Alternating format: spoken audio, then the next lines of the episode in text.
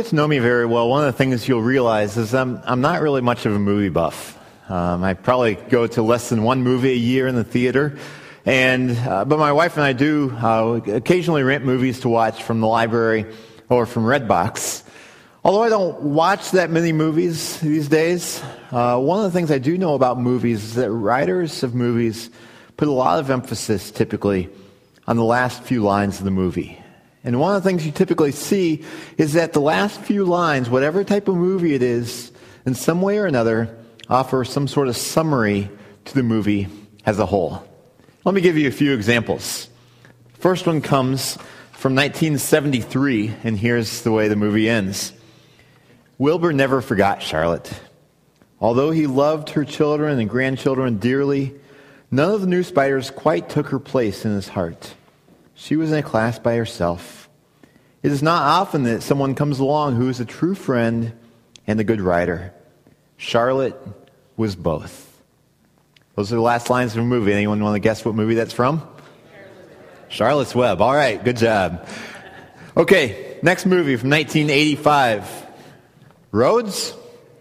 Where we're going, we don't need roads. Back to the future, yep. Move ahead a couple years. This is actually a movie that I have not seen, but I know it's a very popular movie. Grandpa, maybe you could come over and read it to me tomorrow, as you wish. I can see many of you have seen that movie. Okay, last one, 1995.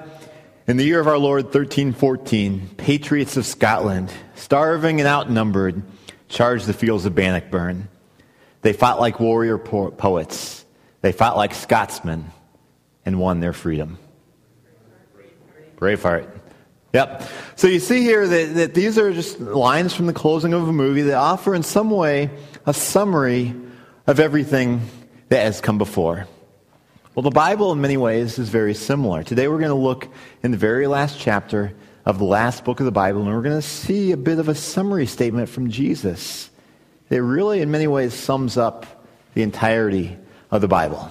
So I invite you to turn in your Bibles to Revelation chapter 22. Revelation 22. Revelation is the last book of the Bible. If you have no idea where Revelation is, just turn to the end and you'll find it. Um, but we're in Revelation 22 today, bringing a conclusion to the I Am series. Uh, I don't know about you, but I've really enjoyed this series. Um, I was familiar with these I Am statements of Jesus beforehand, but spending nine weeks really digging into what Jesus had to say about himself and, and seeing how Jesus' statements about himself relate to our lives today really has been refreshing for me. And I pray it has for you as well. But today we're in Revelation 22 looking at a statement from Jesus I am the Alpha and the Omega, which in many ways sums up the whole storyline of Scripture. So I'm going to pray for us and we're going to dig in. So let's pray. Lord Jesus, we thank you that you give us refreshment and encouragement from looking at the words that you spoke 2,000 years ago and seeing how they're still relevant to our lives today. And now, as we bring a conclusion to the series, as we look at some of the last words that we have recorded in our scriptures, we pray that you will bring your word to life once more and show us what it means to us today for you to be the Alpha and the Omega, the beginning and the end, the first and the last. We pray these things in your glorious name. Amen. We're actually just going to look at two verses of this passage today. The whole passage is very rich, but we're going to zoom in. I'm going to read two verses. We're actually going to zoom in just on one. We're going to read Revelation 22, verses 12 and 13. These are the words of Jesus. And he says, Behold, I am coming soon. My reward is with me, and I will give to everyone according to what he has done. I am the Alpha and the Omega the first and the last, the beginning and the end. Now, that was so brief. Let me read uh, verse 13 once more. I am the Alpha and the Omega, the first and the last, the beginning and the end. This is our final I am statement that we're looking at in this series. Now, and from this statement, I want to draw three conclusions about the nature of who Jesus is and then apply that to our lives. The first conclusion from Jesus being the, the Alpha and the Omega is this that Jesus was and is God. He was God then when he spoke this, and he is God now, and he will forever be God. This is one of the themes we've been talking about through the course of the series. Every time you hear that statement, I am, come out of Jesus' mouth, it's a very loaded phrase. It's not just a statement of uh, something that he does. It's not just a basic statement of identity. It's a statement of deity. And it goes back to Exodus chapter 3 when Moses was walking through a desert and all of a sudden he comes along this bush that's burning, but some reason or another it doesn't get burned up. And God speaks to him out of that bush and says, Moses, I want you to go lead Israel out of slavery in Egypt and lead them into the promised land. And Moses is quite timid and he says, God, I'm not sure if I'm the one who should do this. Well, okay, if I'm going to do it, who should I say sent me? And God, speaking through that burning bush, says, Tell them that I am sent you. I am who I am. In this name, I am who I am, which is also known as Yahweh, became the most precious name for many centuries after that in the nation of Israel. And then Jesus came on the scene about 2,000 years ago and started using that name, I am, in reference to himself. And so, as we've been talking about throughout the series, whenever you hear an I am statement from Jesus, it's a statement to deity that he is God, the one and only. But here in this passage, when he says, I am the Alpha and the Omega, the first and last, beginning and the end, there's even more to it than that that points to Jesus' deity. What comes after the I am also points to the fact that Jesus is God when he says, I'm the Alpha and the Omega, and so on. Let me give you a couple of reasons why. One is that this is not the only place in Scripture that you see words like this about being the Alpha and the Omega. For instance, if you go back to the first chapter of Revelation, you see God Himself refer to Himself in chapter 1, verse 8 as Alpha and Omega. God says, I am the Alpha and the Omega, says the Lord God, who was, or who is, and who was, and who is to come, the Almighty. That is God Himself claiming to be the Alpha and the Omega. In Revelation chapter 21, verse 6, you have God speaking again. He says, It is done, referring to at that point when He says those words, human history as we know it will be done, and the new age will begin. He says, It is done. I am the Alpha and the Omega, the beginning and the end. And this actually uh, goes back to passages out of the Old Testament. Multiple places in Isaiah, we see God referring to how he is beginning and the end, the first and the last. One place is Isaiah chapter, chapter 44, verse 6. God says, This is what the Lord says Israel's king and redeemer, the, the Lord Almighty. That's the name Yahweh. I am that I am, right there when you see the Lord. He said, I am the first and I am the last. Apart from me, there is no God. So we see there's Old Testament precedents here that multiple times in Scripture, God, the one and only, is using the title Alpha and the Omega, first and last, beginning and end, to refer to himself. And then Jesus comes on the scene here in Revelation 22 and uses that same title in reference to himself. One of the other things that we see here in this passage is the, uh, is the content of what Jesus says. It also points to Jesus' deity. He says, I'm the Alpha and the Omega. And then what he says next is, is pretty much the same thing, just different words. I'm the first and the last, I'm the beginning and the end. You, you may be familiar with this, but Alpha and the Omega are the first letter of the Greek alphabet and the last letter of the Greek alphabet. Kind of like saying, I am the A and I am the Z. And when you say that you're the first and last, the beginning and the end, in, the context that Jesus is speaking, there can only be one beginning, and there can only be one who's at the end. There can only be one who's first and one who's last, and that's God Himself. And so when Jesus says, I'm that one, either He's displacing God and saying, Well, God's no longer the one, I am now, or He's saying that I am that God. And that's what He's saying here that Jesus was and is God. Now, we're going to keep walking through this passage to see more implications of what it means that Jesus is the Alpha and the Omega, but I want to take a little time out from that and just talk about the implications of if Jesus is God. There are many people in today's culture they really don't want to think of Jesus as God. Instead, they want to think of Jesus as being a good prophet, maybe a good moral teacher, a good religious leader, maybe one of the best. But they stop short of allowing us to say that Jesus truly is God. And in my mind, when people claim that, I hear that all the time. But when people claim that Jesus is merely a good teacher or merely a religious leader, I have to assume that they have not fully read what Jesus said and did in his earthly ministry.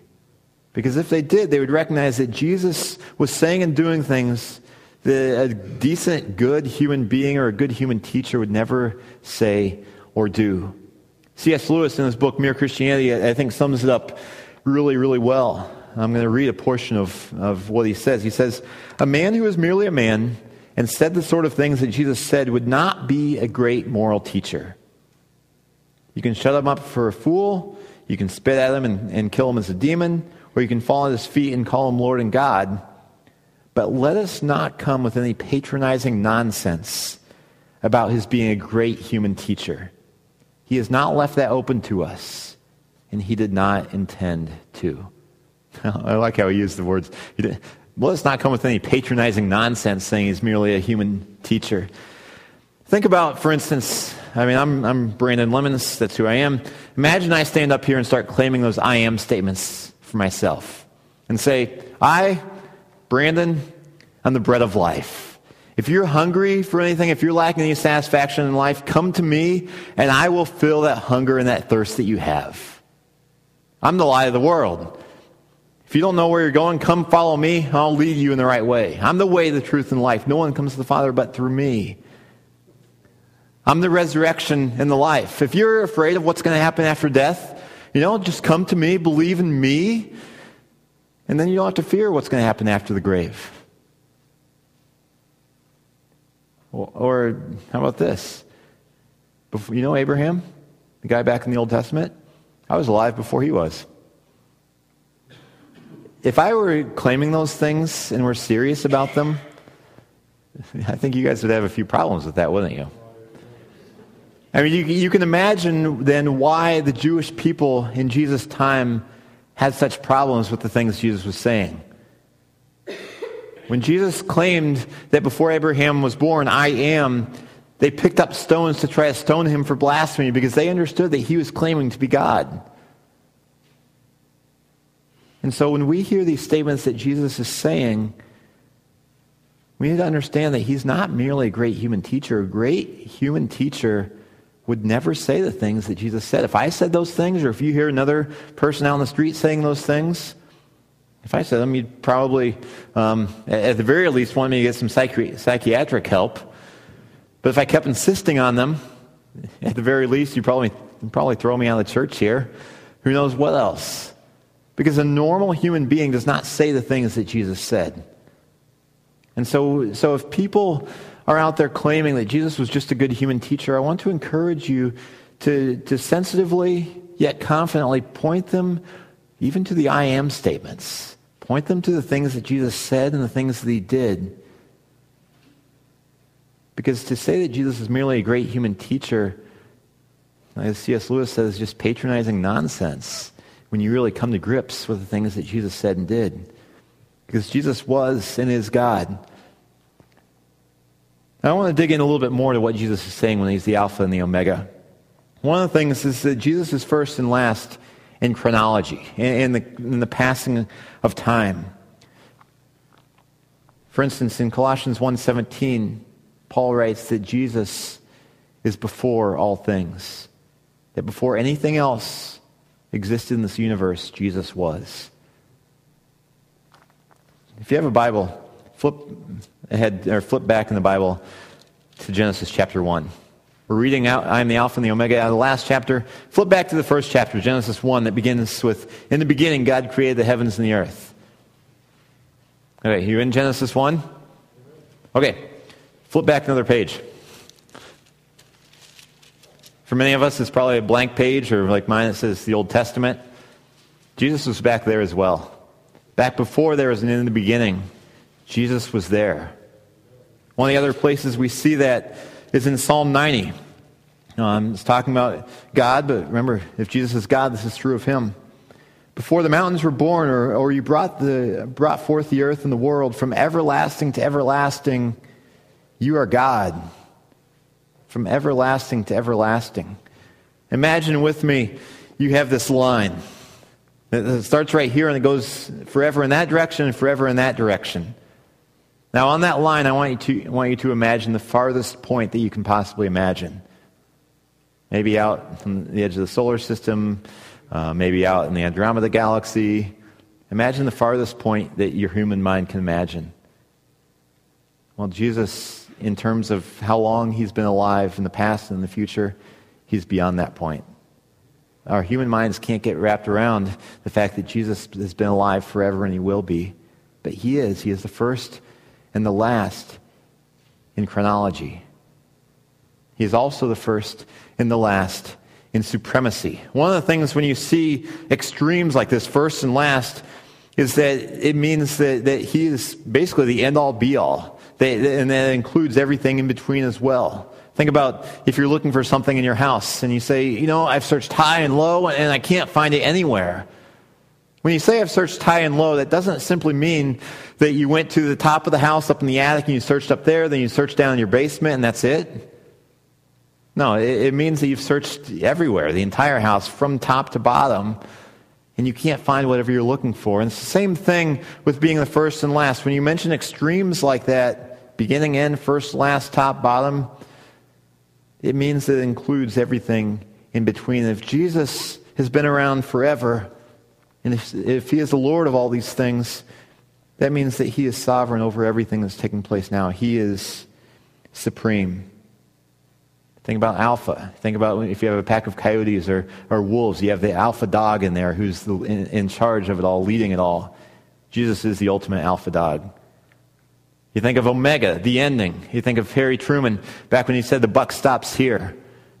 Jesus is that one. The buck stops with him. He is the one who is ultimately in control. He is first and last in supremacy. And really, because he is first and last in supremacy, and because he has been around forever, and everything else that exists exists because he brought into existence, he has no final competitors. He, he alone is God. And it may seem like things are, things are broken in this world right now, but in the end, He is going to set things straight. And no one who opposes God here on this earth, and no, no demons, uh, no, no Satan, are ultimately competing with Him because He is supreme over it all. So now we have a question of what does this mean in our lives here today? How do we make Jesus the Alpha and the Omega in our lives. As I was reflecting on this and reflecting on the other uses of Alpha and Omega, first, last, beginning, end throughout Scripture, there are two phrases that came to mind.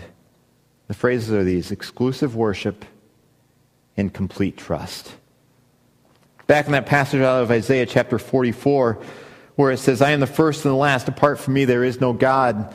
The reason that, is being said right there, that I'm the first and last, is to show that there is only one God, and he is calling Israel to worship him exclusively. So, exclusive worship and also complete trust. When you see in the book of Revelation God talking about on the Alpha and the Omega, on the beginning and end, he's speaking into a context of, of Christians who are persecuted, Christians who are suffering, Christians who aren't sure what's going to happen to the world around them. And he is calling them to trust him because he is sovereign and he is supreme. And so that we have those phrases of exclusive worship and complete trust. And these come out of the fact that, that Jesus is the Alpha and the Omega.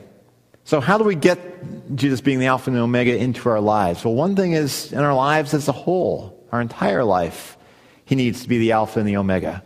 In terms of complete trust, I think one of the places we look at this is in terms of how do we earn favor in God's eyes? How do we attain salvation, life after death?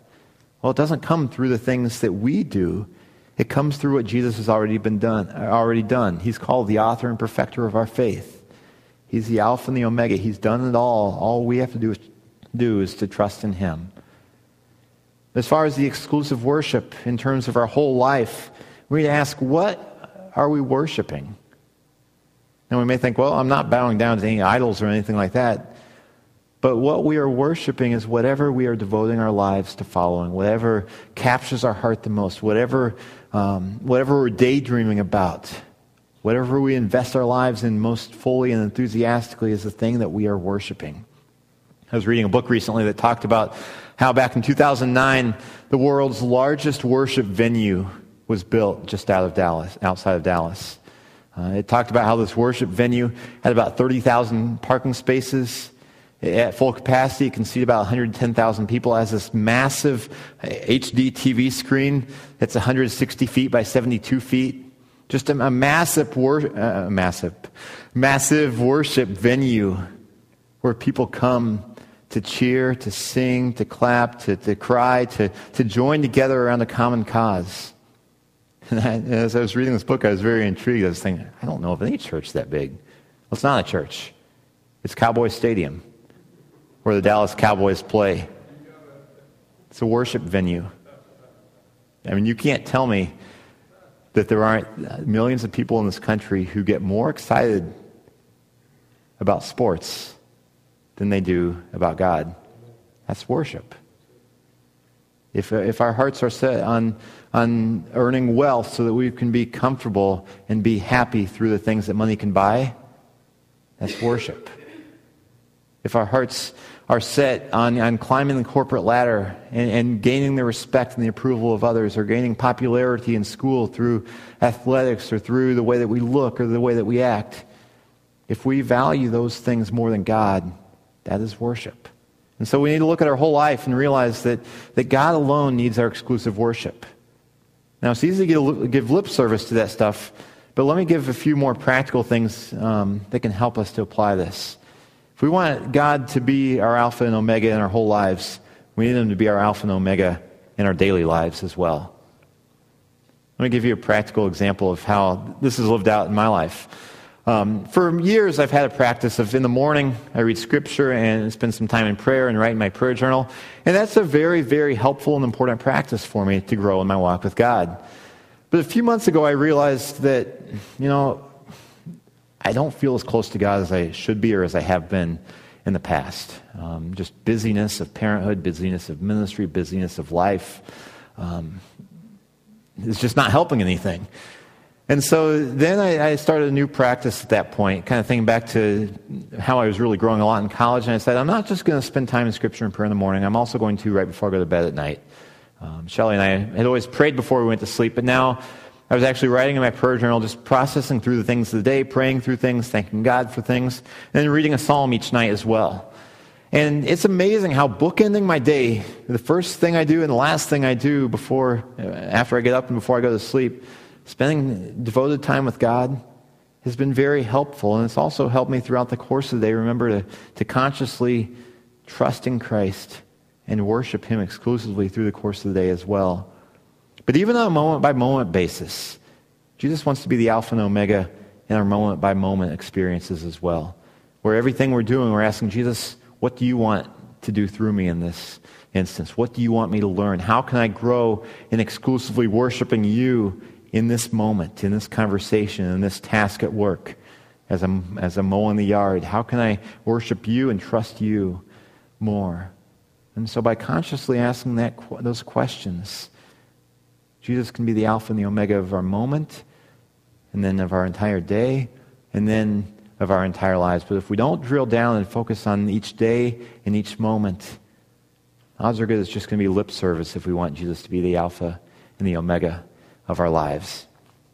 So I said earlier that, that this idea of Jesus being the Alpha and the Omega is kind of like the, the summary of the entire Scripture. Just how the closing sentences of a movie are the summary, so is this kind of the summary. And the idea of exclusively worshiping God and trusting Him completely, I would say, are two of the main ideas in all of Scripture. That if we can do those things, we will be well on our way to Jesus being our Alpha and Omega here in the 21st century. And I pray that that would be true of us. Let's pray. Lord Jesus, we thank you that you are God who's worthy of worship. And we thank you that we can trust you. And God, we look at things in our lives, look at things around this world, and it's such a good reminder that you are the Alpha and the Omega, that you hold all things in your hands.